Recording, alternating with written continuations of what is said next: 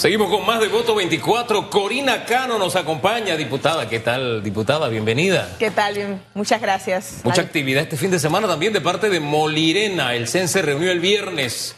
El sábado. El, perdón, el sábado, completando la oferta electoral. Sí, mira, es nuestra primera reunión que el CEN tuvo del partido Molirena para efectos de poder eh, elegir la oferta electoral de aquellas eh, puestos de elección popular que fueron, que presentaron pues sus documentos eh, antes del 7 de este mes de julio y el CEN pues entonces hizo la elección correspondiente, la votación para efecto de poder eh, ir completando la oferta electoral de caras a las elecciones del 2024. Este proceso es parecido a lo que acabamos de escuchar con el Partido Popular. O sea, el 30 de julio ellos eh, se reúnen, luego posteriormente en el mes de septiembre para tratar de tener todas estas posiciones rumbo ya a las elecciones y que en octubre esté ese cuadro, ese equipo de trabajo ya listo de todos los candidatos. ¿Es así? En efecto, nosotros en el día, el día sábado tuvimos esa primera reunión, hubo esto, una gran cantidad de personas postuladas,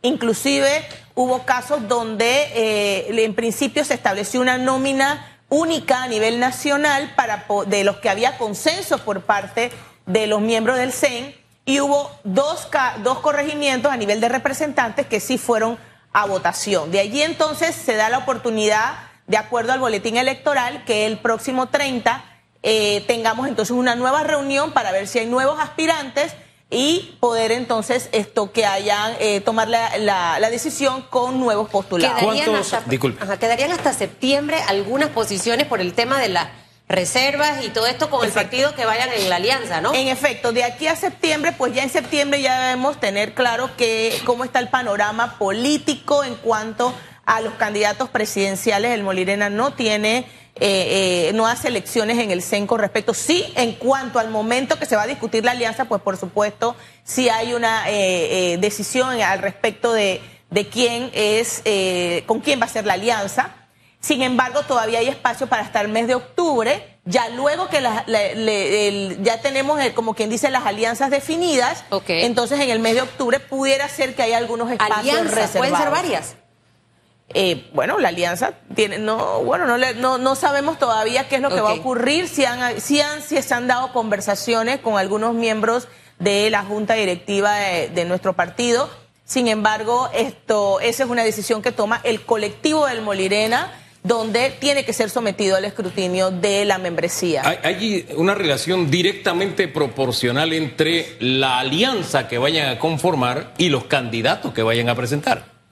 Porque según eh, la información que manejamos es que la oferta que le están haciendo los diferentes novios, se están buscando el noviazgo electoral, ha sido diferente. Es decir, el grupo de RM le está haciendo una oferta amplia no es tan grande la del PRD, pero es bastante grande. ¿Qué otra oferta tienen? Y si eligieron para llenar, digamos, hasta las ofertas que les ha hecho RM o el PRD o la oferta pequeña, ¿cuántos, cuántos candidatos hay al final? Realmente las postulaciones son abiertas. Las personas pues que quieran ser postulados por el partido Molirena tienen la opción de presentar su documentación ante la Junta de Elecciones de nuestro partido. De allí entonces eh, se van estableciendo algunos puestos. En este caso, sí, efectivamente hay puestos reservados para efectos de posibles alianzas con algunos, eh, con el partido con, que, con quien se decida, porque realmente esa es una decisión que se toma con respecto a los planes de gobierno de cada candidato a, presidente, con, inclusive tiene que ser como quien dice ese consenso dentro del colectivo, porque de tal manera que podamos tomar una decisión ¿Cuál es la oferta, ¿Cuál es la oferta que han hecho que a usted le atrae más? Bueno, yo por el momento yo tendría que esperar que, se, que esté el panorama completo. Todavía falta eh, partidos políticos que tienen que tomar sus decisiones sobre candidatos presidenciales. Por ahora se inclinan por el PRD, por seguir con el PRD, que siga la alianza. Judy Meana se decanta por eso, por ejemplo. Nosotros tenemos una alianza desde el 2019 con el Partido Revolucionario Democrático, por supuesto, eh, por ser un partido eh, disciplinado en cuanto a, la, eh, a, seguir el compromiso hasta el 2024. De allí entonces, una vez presentada los planes de gobierno, nosotros como partido de forma responsable tenemos que verificar efectivamente los planes de gobierno de cada uno de los candidatos de, eh, a, presidente. Creo que, no, podemos como adelantarnos mucho porque queremos saber cuál es el panorama y qué es lo que tienen para el país de cara al pueblo. A mí lo que no me encaja es que en octubre, que es cuando cierra el periodo para las alianzas, todavía no hay ningún plan de gobierno. En septiembre. En septiembre cierran, es hasta el 30 de septiembre, lo, hay que definir las alianzas. Sí, ok, pero todavía no hay planes de gobierno como tales. ¿Cómo entonces el plan de gobierno va a ser un elemento de negociación? Bueno, pueden estar los pilares, los ah, pilares fundamentales de cada plan de gobierno, de tal manera que podamos nosotros tener conocimiento cuáles son las prioridades. Sabemos que hay temas pendientes por abordar, hay temas que a los que pertenecemos al engranaje político tenemos muchos asuntos pendientes y tenemos que saber ¿cómo se va a garantizar que haya una situación donde podamos cumplir los, los, las perspectivas que tiene el país y definitivamente tenemos que someternos a, esa expectativa que tiene el país con respecto a las próximas elecciones. Planes de gobierno probablemente en borrador, eh, planes de gobierno quizás en PowerPoint, conversados y demás, pero esto todo debe ir amarrado con otra serie de cosas que no sé si el partido Molirena, diputada Corina, lo toma en cuenta. Eh, usted acaba de mencionar cómo lo voy a hacer, porque es fácil decir, voy a bajar de peso. Ajá, ¿cómo?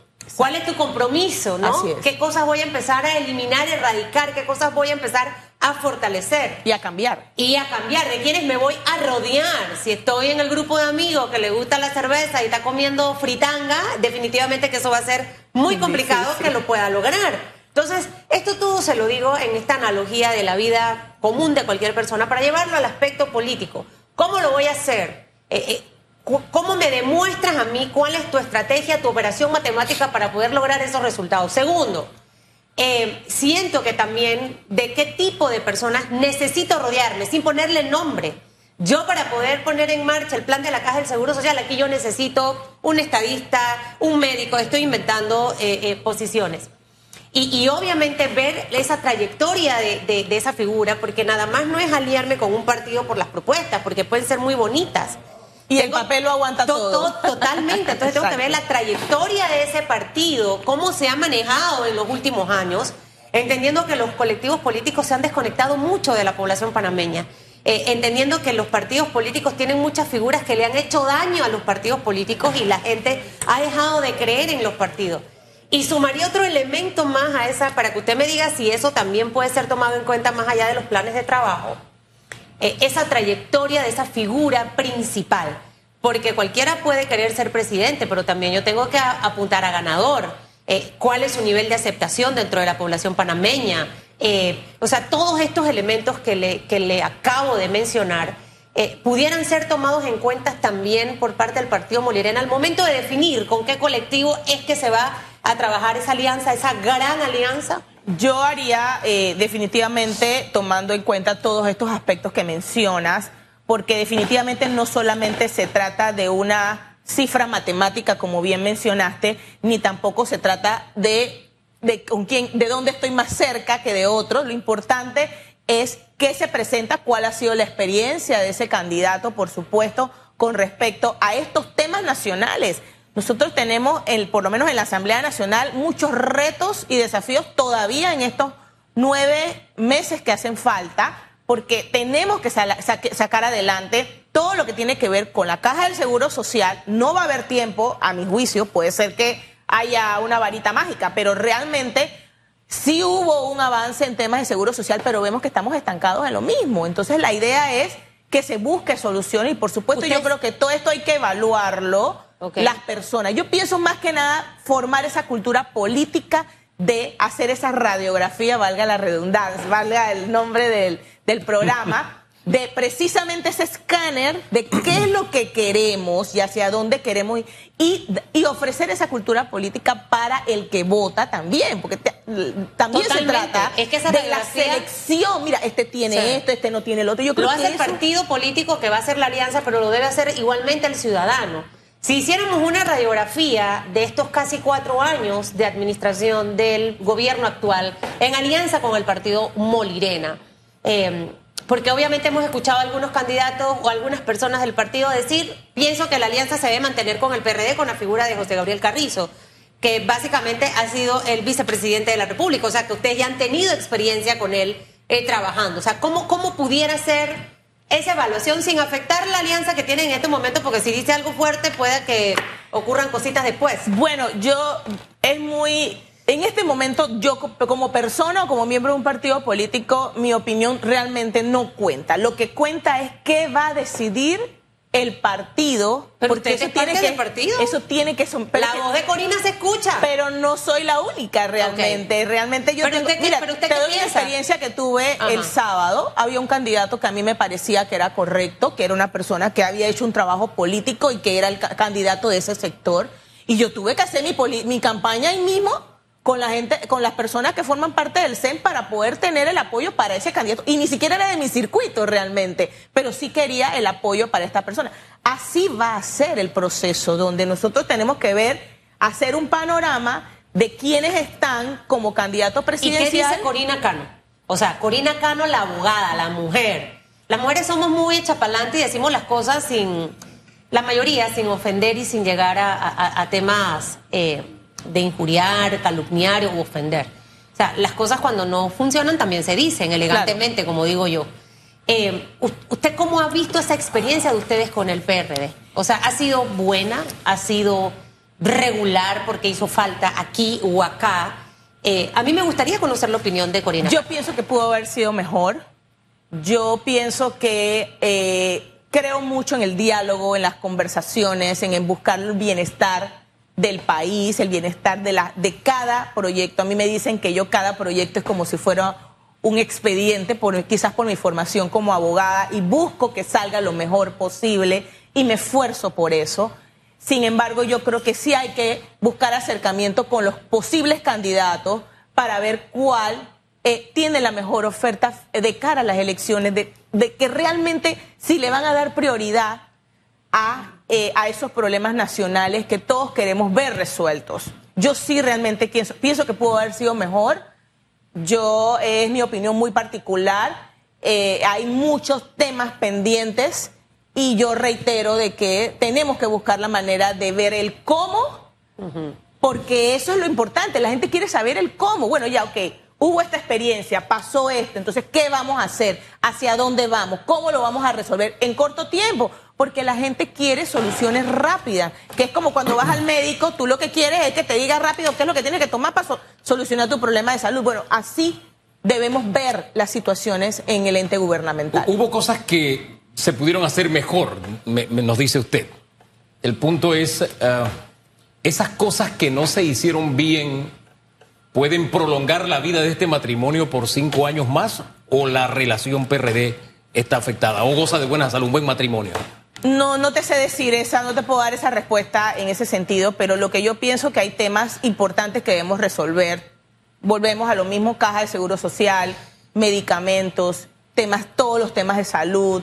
Hay muchos temas que resolver urgente, el tema de educación. Yo creo que hemos avanzado, debo decirlo, a pasos agigantados en temas de educación, pero falta. Tenemos que hacer llegar a todos los sectores y rincones del país la educación de calidad. Hace poco, la semana pasada, estuvimos en, en las Olimpiadas Regionales de Robótica.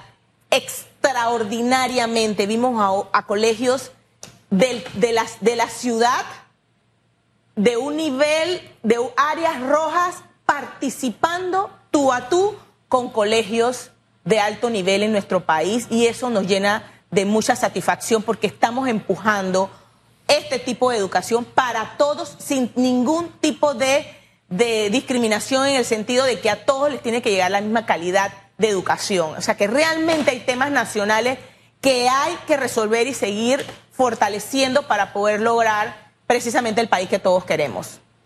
¿Qué usted cree que pueda ocurrir en, las próximas semanas o meses, no sé, en, este tema de la, de, la, de la alianza? Veremos al partido Molirena sentándose con varios grupos políticos, probablemente no políticos también, porque ese es parte del escenario que hay en este momento. Tenemos a tres panameños por la libre postulación, por ejemplo, eh, y, no, no veo entre los tres muchas coincidencias en, ruta política, por decirlo de alguna manera, una Zulay, está la señora Manibel Gordón y está el señor Arrocha. Melitón Arrocha. Eh, o sea, no veo ahí coincidencias políticas, por llamarlo de alguna forma, dentro de los tres. Eh, ¿para cuándo pudieran estar ustedes ya teniendo un panorama un poquito más claro de lo que va a ser el partido Molirena? De aquí hasta allá lo que va a ser es pura percepción, percepción, show mediáticos. Ah, bueno, porque hoy Muñoz salió nosotros aspiramos, nosotros aspiramos a que podamos ser convocados y que podamos tener ya una decisión un poco más clara, como alrededor de a mediados del mes de agosto, eh, finales del mes de agosto. Así que yo creo que hay que, como quien dice, hacer las evaluaciones correspondientes de tal manera que eh, en esta fecha ya podamos ir definiendo con quién se va a llevar a cabo la alianza eh, de cara a las elecciones del 2024. Pienso que puede estar por allí a finales de agosto. Un poquito de agenda legislativa. ¿Qué temas heredará o no? ¿Usted cree que son impostergables y que esta asamblea no le debe heredar a la próxima? Por ejemplo, tenemos desde el principio y heredada desde la anterior las modificaciones al reglamento interno. disculpe que me ría, pero es que me acuerdo de cuando esta comenzó, comenzó esta asamblea, tenía varios papás y a pesar de tener varios papás, no han podido. Yo en lo particular me parece que ese es un tema pendiente que debiéramos someter al debate. Hay un proyecto de ley ya aprobado en primer debate, veámoslos en segundo debate, para ver quiénes estamos dispuestos a apoyar aquellos, aquellas reglas en la Asamblea. Por supuesto, eh, son reglas, podrían ser reglas nuevas. A mi juicio debe empezar a regir a partir de la próxima, la próxima Asamblea Nacional. Así que yo creo que eh, en ese sentido debemos estar claros qué reglas queremos para ese próximo periodo de una Asamblea Nacional eh, que debe instalarse en el 2024. Así que yo siento que sí es un tema que tiene prioridad a mi juicio. Realmente yo no tengo ningún problema con eso. Yo voy todos los días a trabajar y trabajo sábado y domingo hasta la hora que sea. eso de que el que no trabaja no, le paguen, eso yo no, tengo problema. Además, me tienen que pagar de más porque yo trabajo de más. Pues soy la esclava ahí. Pero realmente y me siento orgullosa, realmente. No lo hago, no, no, no le tengo miedo al trabajo. Yo Usted disfruta lo que está haciendo. Sí, a mí realmente lo, disfruto. Lo que siento es que llegó el momento y que probablemente deberá ser para las próximas, eh, la próxima asamblea. Ya con esta, estos nueve meses es muy poco realmente lo que, lo que le queda para poder a, los diputados eh, evidenciar parte de ese trabajo. O sea, ahorita es que quizás muchos empiezan a hablar lo que han hecho Claro. Pero uno cacaraquea lo que dice desde el primer momento que llega a un lugar. Uno no espera al final, porque por eso es que está la sensación de que es que probablemente hay muchos diputados como usted, eh, eh diputada, no que van a la asamblea, que sí han hecho un trabajo, pero nadie sabe. Entonces la excusa es, es que a mí no me entrevistan los medios porque tienen una agenda. Usted no necesita los medios para poder evidenciar su trabajo. Usted lo que necesita es ver cómo vende lo que usted ha estado haciendo. Porque al final yo no permitiera que me metan en un saco en el que está metido el pocotón de fracasados o el pocotón de malportados. Esa es parte de ese ejercicio. Ojalá que en el 2024 realmente tengamos una asamblea diferente, no nada más gente buena, porque de nada sirve ser bueno, buena gente. También tienes que estar preparado para ese puesto, porque nada más no es irte a sentar ahí. Y estar ahí. Y yo creo que eh, avanzar en el trabajo personal, porque tampoco un buen diputado no puede estar enfocado en echarle tierra a los demás para brillar. Yo creo que tú tienes cómo brillar con luz propia y saber que tú tienes algo que ofrecerle a tu ciudadanía y qué tan diferente lo vas a hacer. Eso es un tema importante, lo del reglamento interno. Otro del tema importante que seguro es impostergable va a ser el tema de la mina, eh, el código minero. Eso es posible que, no es posible, debe, llegar por parte del Ejecutivo, entiendo. Eh, y hay unos que otros proyectos, creo que viene ahora lo de los intereses eh, de las hipotecas, también creo que acabo de escuchar al, ministro de Vivienda que va a hacer, van a llevar un proyecto, del Ministerio de Trabajo entiendo que también va a haber un proyecto presentado. Eh, nosotros tenemos un proyecto que presentamos que es el proyecto relacionado a la regulación de los artistas, intérpretes y están todos vinculados al tema del, del área del sector de la industria del entretenimiento. Así que hay retos y desafíos importantes de cada uno y yo creo que lo importante es como quien dice acelerar el paso y saber que podemos junto con la comunidad y como los, sectores interesados de poder avanzar en esos proyectos de ley que el país necesita y que debe, deben salir adelante. El Seguro Social, hay un proyecto por ahí de Seguro Social, pero no ha avanzado como Uy, tiene bastantes cosas. Oye, eh, en ese tema, tiempo. En ese tema de seguro, la actual administración dijo, nosotros sabemos cómo ya se van a acabar los cuatro años, los cinco años, e incluso ahí en esa, en esa vemos cómo era cambiar también el no hay por el sí hay. Tampoco han podido. Esos dos retos son fuertes. Pero ese tema es importante. Ese tema no se puede prolongar porque ya lo estamos viviendo. Los que vamos y compramos medicamentos, vemos la diferencia abismal que hay entre unas farmacias y otras. Y, y realmente ya lo estamos viendo porque muchas farmacias han hecho el esfuerzo por brindarle un buen precio al ciudadano. Entonces eso quiere decir que sí se puede, que sí se puede lograr esa regulación que hay en otros países para poder lograr que los medicamentos sean accesibles a nivel de la farmacia. Y por supuesto, que el Seguro Social y, el, eh, eh, brinde los medicamentos que las personas necesitan. Es tan básico como tomar esos medicamentos que la mayoría de los panameños consumen y que se necesitan para su calidad de vida. Veamos la prevención en la, en la, en la salud, no lo estamos viendo, estamos viendo a ver cuántos más hospitales que son necesarios, cuántas más camas también, pero no vemos la parte preventiva. Para uno poderse atender en el Seguro Social, tienes que hacer siete mil vueltas para poder que te digan, tómate esto, preventivo. ¿Cuánta gente no ha, no, ha, avanzado? La prevención aquí no está. Bueno, Realmente como un plan de salud. De verdad. No lo hay. El, tema seguro es tan doloroso. Llegar a un estado como el en el que nos encontramos, que yo solo tengo memoria de haberlo vivido cuando hubo el bloqueo de los Estados Unidos a Panamá. Es decir, en los últimos años de, de la dictadura. Hospitales sin gasa, sin hilo, sin sutura. O sea, y decirle al asegurado, usted tiene que traerlo. Y en la medida en que nuestros gobernantes no acepten que esa es la realidad que está viviendo la gente y siguen en su multiverso de yo tengo el 85% de dotación, tengo el 90%, como si fuera la gran cosa, sin pensar en gente que tiene que llevar lo básico. Porque el ciudadano, tiene, el ciudadano, tiene, que sentir que, no, que tiene, ya tiene todos los insumos. Vamos a seguir atascados, se necesita todo. Y de verdad eso no lo habíamos vivido en mm. Panamá desde aquellas épocas. Pero en fin, gracias Corina por habernos acompañado. Que le vaya bien.